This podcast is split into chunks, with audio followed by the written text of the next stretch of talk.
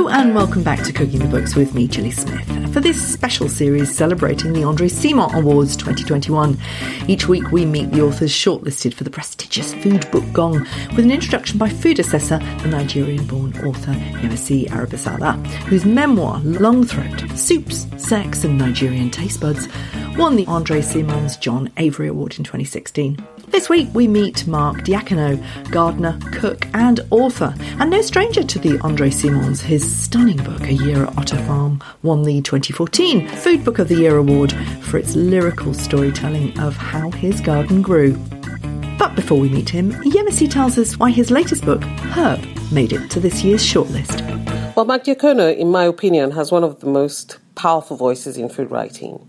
He, he could probably write about a slug sandwich with this wasabi, and I would agree to read and eat it. He's, he's witty, he's brilliant, he's conversational, and he knows what he's talking about and Herb, a, a, cook's companion, swam to the top of the pile of books with ease because, because it is very well executed. It is cannily photographed. The herbs are categorized in a way that keeps your mind engaged and amazed. There is a very uh, compelling sleight of hand with this man where he's actually selling you a textbook and you buy it and, and fall under its spell because, the, because of the author's virtuoso voice. You're convinced you're capable of growing anything and you want to go out and do it immediately. Even more of an accomplishment is that swift ability uh, you earn through reading the book to think of herbs outside this almost terrifying medicinal mindset. You know, you're rescued from the overcautious relationship to these wonderful, wonderful gifts of nature and are efficiently educated. Your mind is powerfully changed. This book is so, so good, you know, and there are lovely recipes at the end. But my favorite parts are the discourse on herbs at the beginning. I'm a little upset with him about what he says about lemon balm, which we drink as tea and have maximum respect for, but Diacono is a dazzling storyteller. Witty, charming, compelling, a dazzling storyteller. She is so bright. But before we start talking about Herb, as someone who found myself through a strange set of circumstances with a lot of land, I had to ask Mark to take me back to Otter Farm and tell me how it happened to him. Yeah, it was very lucky. We, um, my wife and I were we we failed uh, when we were trying to get another place with a, with a couple of acres. Um, we were outbid and no chance and all of that. And then the agent said, "Oh, there's something really peculiar coming on," which obviously makes you kind of go, "Oh yeah, peculiar." That doesn't sound great, but still. Um, so on the way back from being married, we called in to see this place, which was a kind of end of terrace former cider barn from about 400 years ago that the person who was selling just happened to have bought the 17 acres out the back of. And um, we went and had a look, and I kind of ran out the back uh, to have a look at the land. And my wife went in the house, and then we met uh, at the, in, in, where the two join, and uh, we went, oh yeah, you know, we, let's go for it because there was a lovely river running through, you know, all of the things, ridiculous things. Yeah, we saw a king, you know, all the things that if you're even vaguely romantic, you go, we were supposed to live here. That was a kingfisher rather than a king. It was a kingfisher. it was a kingfisher, yeah. And, uh, uh, and but I didn't. But I should emphasise at this point, I didn't have any uh, more definite plan than I wanted to grow stuff, and that was very um, open ended. My wife said to me, "What are we going to do with all this land, and why have we got this ridiculous mortgage?" Um, and all I could kind of say to her, because I'd eaten them about three weeks before, was mulberries, um, mulberries. Uh, and then I kind of went off and read um, Jane Grigson's fruit book, as I liked to do at the time. And, and, and in turning to mulberries, I turned to medlars, uh, and I'm like, oh, hang on, this is a this is this is it. I should be making a list of all the things I want to eat, and then find out which ones of them will grow here, plant some of them, and see which works. And um, that's kind of what I did. And um, we added a few animals and we did a few other things and, and off it went. And it really, that wasn't my job or anything then. And it was just like, this is what I fancy doing because I'm, uh, you know, I'm just greedy and inquisitive. Greedy and inquisitive, great uh, uh, skills. Let's call them skills for, for writers. But I think you're being a little bit disingenuous, aren't you, Mark? Because your wife actually did marry you because of your garden. She did. That, that, that's exactly. I was living on um, the Kent coast um, way back around the turn of the millennium. And um, I, she was in London. I just kind of shifted out from London, and um, yet she found me very attractive because I had a garden and she didn't. And um, and, and, yeah, and at that point she moved in very quickly. Uh, again, um, due to my lovely gifts of having a garden. And she um, she started planting things, and I thought I've got to do something. I've got to find something to do outside, you know. Otherwise, um, I'm never going to see her. And uh, what do blokes do outside? They plant spuds. So I planted some potatoes. They the first lot of them were incredible, you know, lovely, nutty, sweet, small, delicious new potatoes. And then the next lot were kind of like, ah, you know, these are just big old spuds that you'd get from anywhere. And that was a kind of quite a lesson that all varieties aren't the same, that you have to be discerning in what you grow, that it takes no more effort to grow the most delicious broad bean than it does the most plain. And, and, and a lot of what you do before you do anything, actually just thinking, thinking, thinking, and researching is actually where a lot of the reward comes. And um, yeah, and, and, and, and I, I just got the bug. It was really peculiar. I had I, I was the last person who was going to get interested in growing stuff. And, yeah. and sure enough, I got attached, and that was that. But it was because you were doing it successfully, isn't it? I mean, I would love to get the bug. Every year I start, I think, right, this is the year when I am going. We've been here 12 years, and I've been saying every year, this is the year where I am going to grow herbs brilliantly and the rest. I mean, I, you know, I can do chard pretty well. But, you Chard's know, good. I, you know, chard, my chard is still pretty plentiful. But, you know, the lovely thing about your book is that it is very, very practical. Um, linking that with Otter Farm. So this beautiful, and, and, you've moved on from Otter Farm now. How could you possibly mm-hmm. ever leave it? How could you do that? Ah, life changes. You know, it's it's yeah, nice. I, I, like I like that thing, and and and um, you know, there are other other adventures to have. Yes, of course, always. But at mm. Otter Farm, you were growing everything that you wanted to eat, and you mentioned the medlars, but you also grew kiwis and chocolate vines. All sorts. Quince, almonds, yeah, yeah. Szechuan Pecans. peppers. I mean, how and why did you do that? Was it literally because that's what you wanted to eat and therefore that's what you would grow? Yeah, uh, there's a lot to be said for not knowing what you're doing. So if you come to something new, then you don't tend to ask the same questions um, or follow the same sensibility, especially if you do it kind of later on in your life. And um, I made a food list. I made a list of things I um, fancied eating.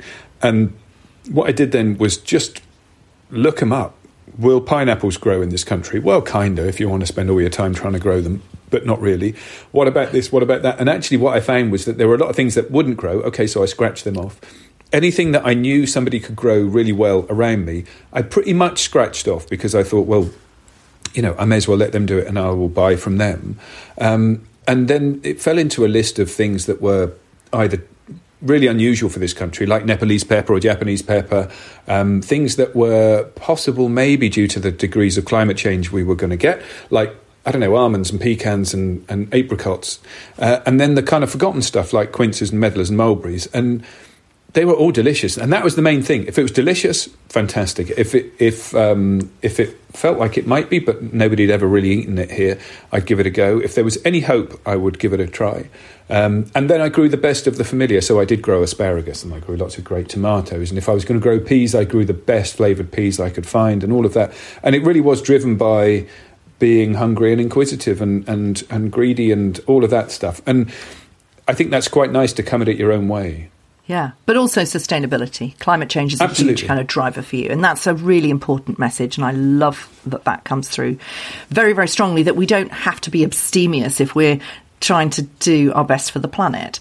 Uh, mm. We can eat absolutely locally and seasonally and deliciously because there are lots of ways to do it. And that's what you do in the book. Let's go to your first food moment, which is very practical. It's exactly about that, isn't it? Uh, how to grow herbs. I mean, let's talk about the layout mm. of hmm. the book within that first food moments. What were you trying to achieve? I wanted to.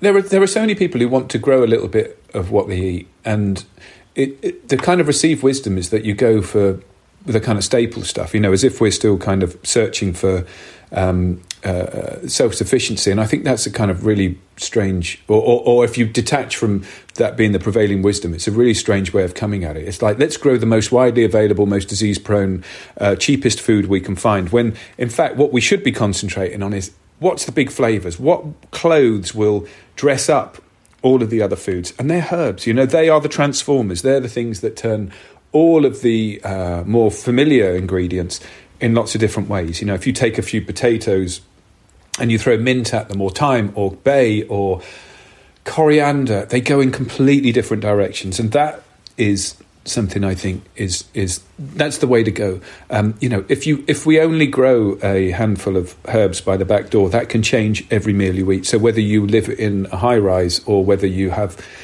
acres, the the process is still the same. Grow flavour rather than volume, and change everything you eat, enliven everything, increase the pleasure of your life and the joy in your food by growing herbs. And as a rule, the perennial herbs, you know, the ones that last for more than a year are easy as hell to grow. And it that's all I want. That, that was the main thing I wanted to do with this book was to um, was to convince the reader that if they even had the slightest inclination, they could change every meal they eat without a great outlay, without a great investment of time or energy or money or anything else, and it would be a really easy reward for lots of pleasure. Yeah, and actually that is true because I have been able to grow oregano and thyme and fennel and coriander uh, inside, um, but I've had to put them really close to me because one of the things that I found out it was kind of a bit of a bore to go outside, especially when it was raining, to mm. bring in some herbs for dinner when I could just actually just do, do something else. So now they're on my balcony, so I, there's really no reason why I can't just run upstairs and clip off a little bit of fennel, and, it's, and, it, and it's very lovely.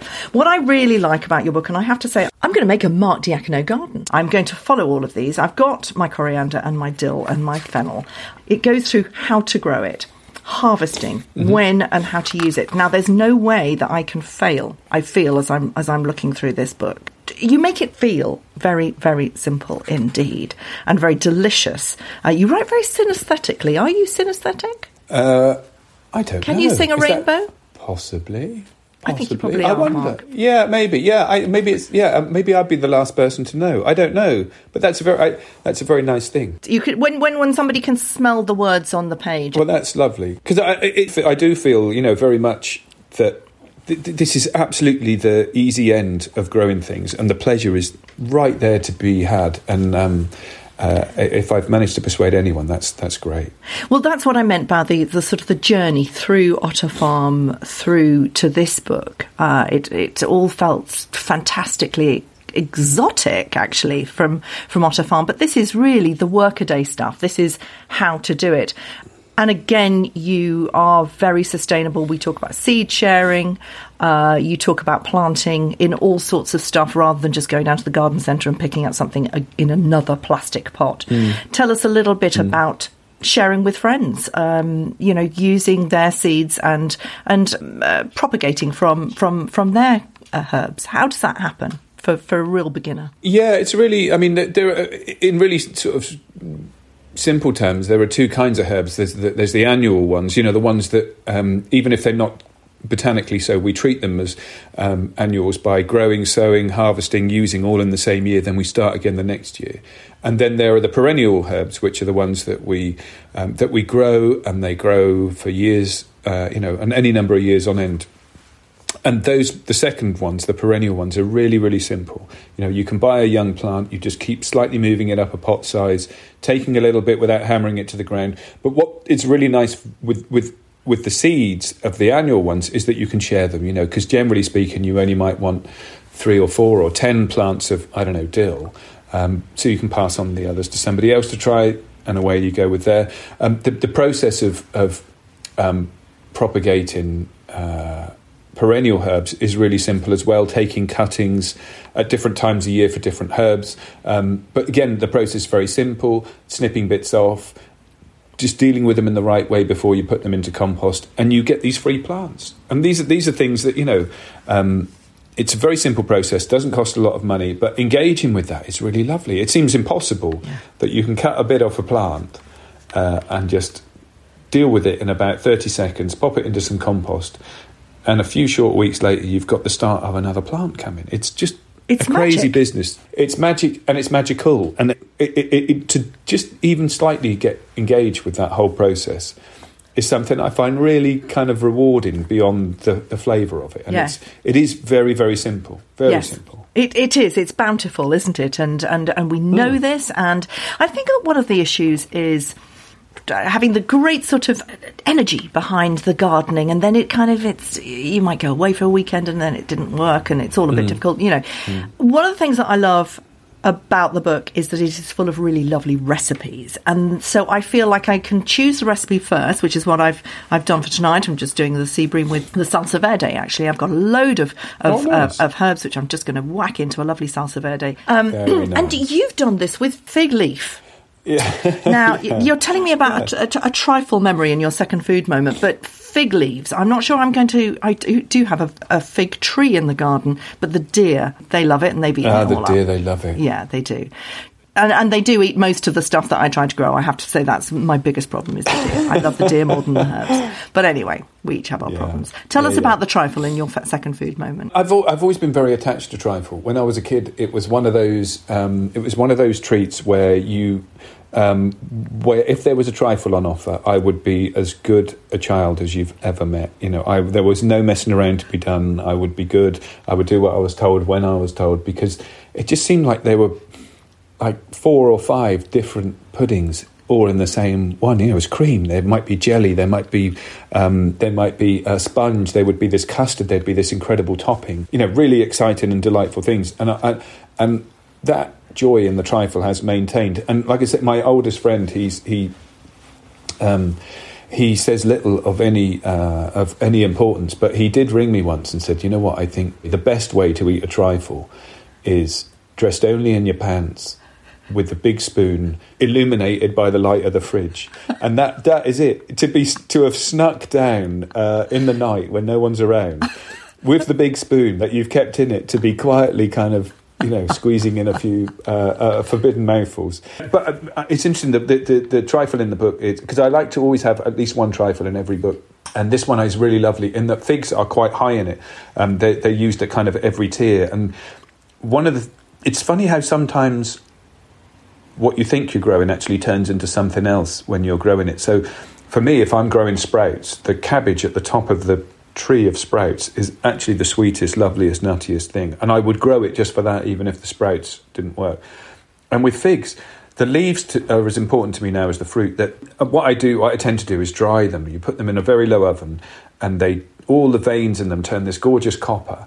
But the scent suddenly, their kind of house is filled with this. Um, again, smells from my childhood. So it's a kind of combination of of, of popcorn and shredded wheat and um, candy floss and a bit of kind of malted milk, all of that kind of stuff. And it, it's just wonderfully malty and kind of savoury, but with sweetness. And that is, you know, you infuse that in milk, so for the custard, or you make a syrup of it um, with, you know, sugar and water. When it's warm and the sugar's dissolved, you throw in some leaves, and that flavour soaks in there. Or you can pound it up like crazy, um, you know, the dried leaves into a dust and sprinkle it on, and it's just the most amazing flavour that you can't quite get anywhere else because it is sort of all of those, but it's actually in the middle of that Venn diagram. Um, so yeah, fig leaves, one of the great underappreciated herbs, I would say, and hence they make it into the book where others don't.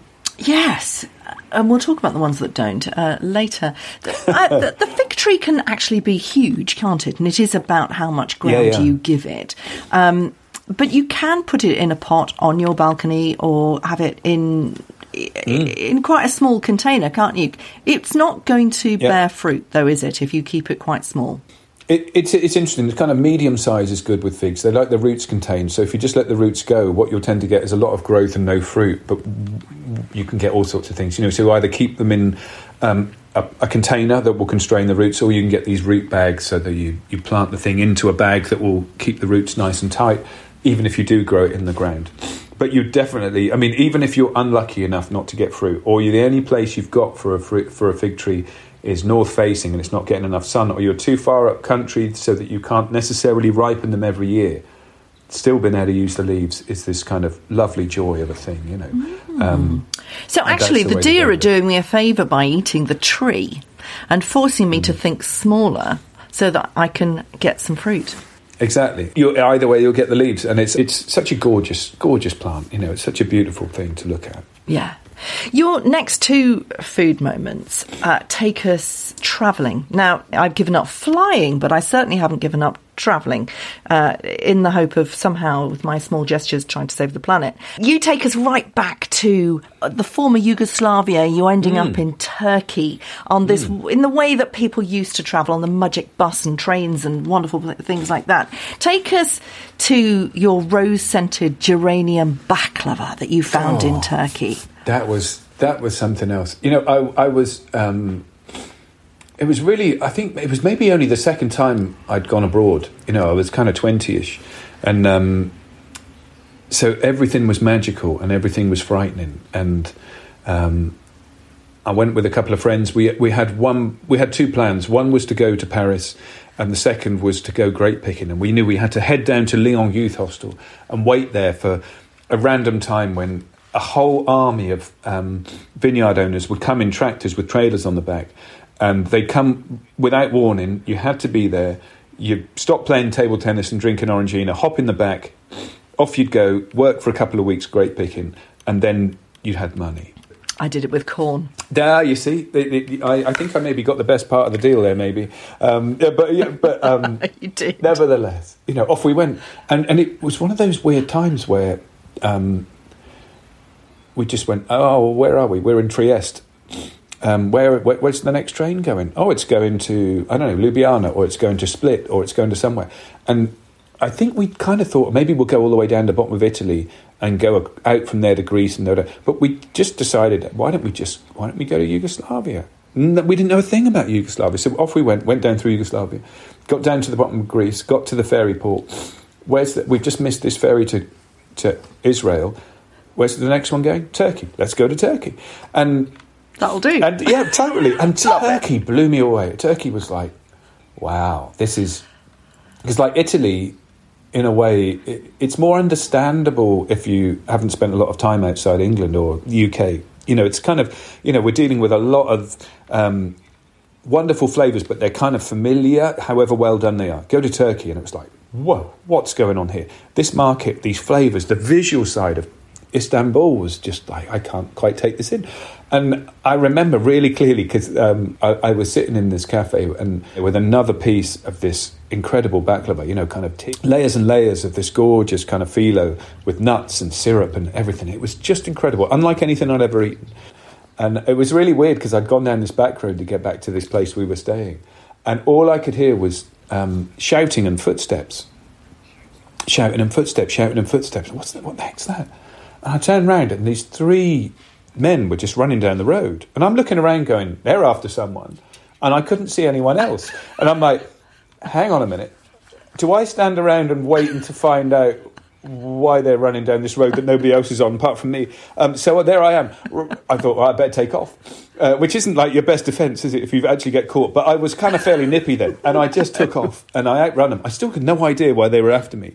Uh, I know I'd paid for my back car, I don't know what it was. I did have ridiculous hair at the time, so maybe that was it.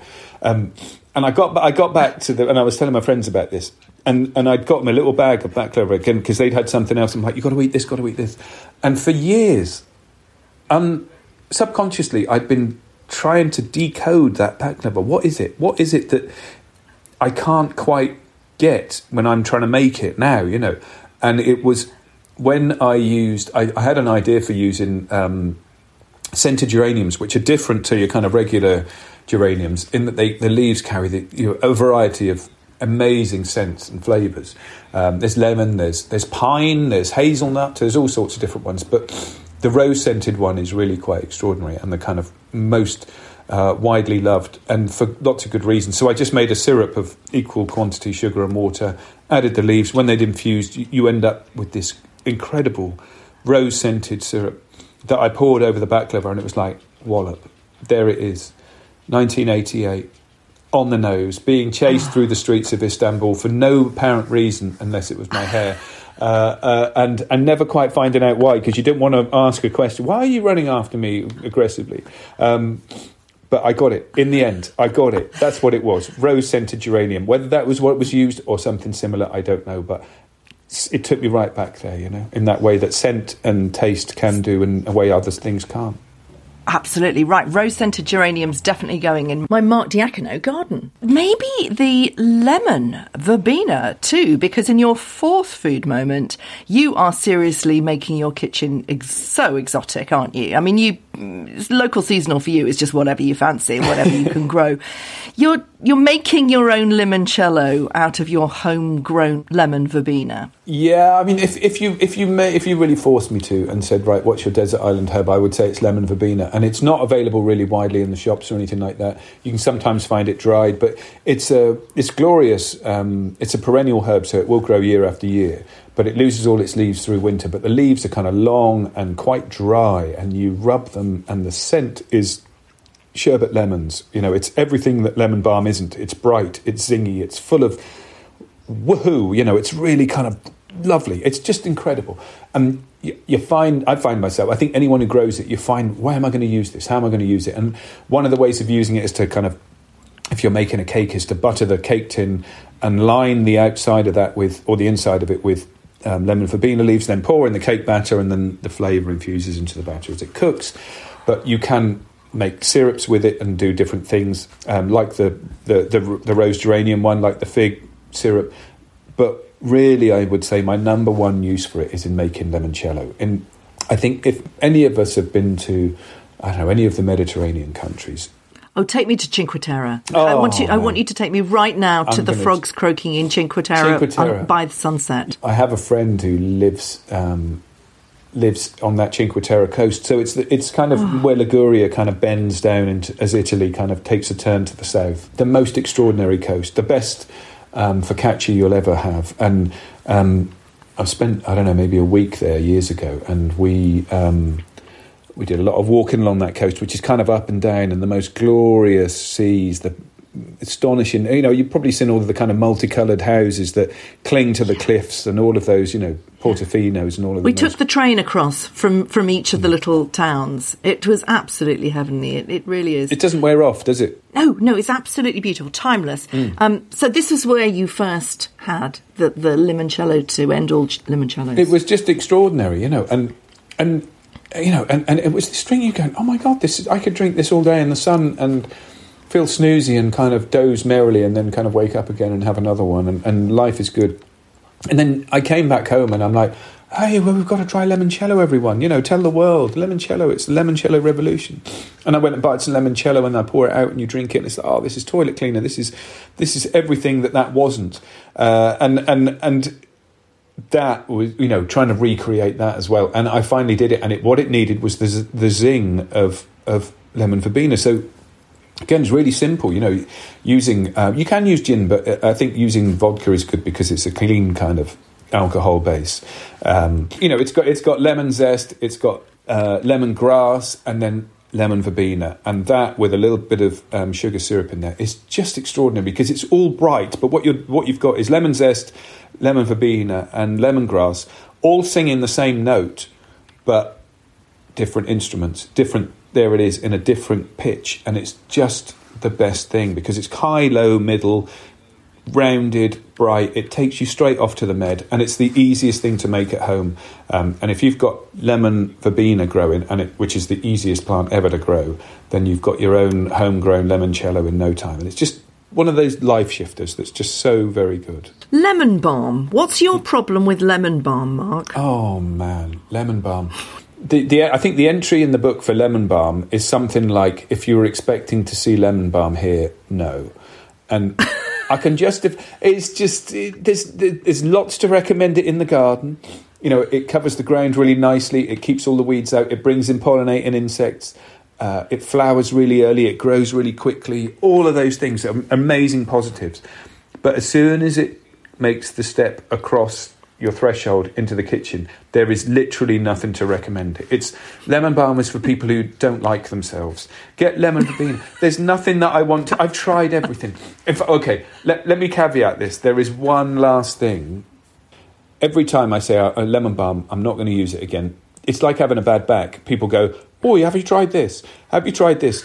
And in the end, they make you hate it even more. But somebody did say to me, use the earliest growth that comes through next year, which is now now, um, in the next month or so, um, use the earliest growth, chop it up, and just throw some, not too much, but throw some into a potato salad. It's extraordinary because it has a bit of lemon brightness, but it's got this kind of earthy mehness that I think I liken to a kind of jumble sale uh, suit. And that is the last time I'm trying lemon balm unless it's incredible. After that, it will never pass my lips again. If it's not that good, it ain't getting in. So you, I've, I've, I have done some quality control. It's not just get everything in that anyone's head of. Proper quality control. That's what we need. Thanks for listening. You can also find me on Food FM, the online radio station and global podcast platform which aims to change the world through food. And please get in touch on social media. I'm at Cooking the Books with Gilly Smith on Instagram and at Gilly Smith on Twitter and gillysmith.com for all the information about the Cooking the Books supper club at my house. I'll be back next week to discuss Mandy Yin's shortlisted book, Sambal Shiok, with Nyonya food author Sharon Wee.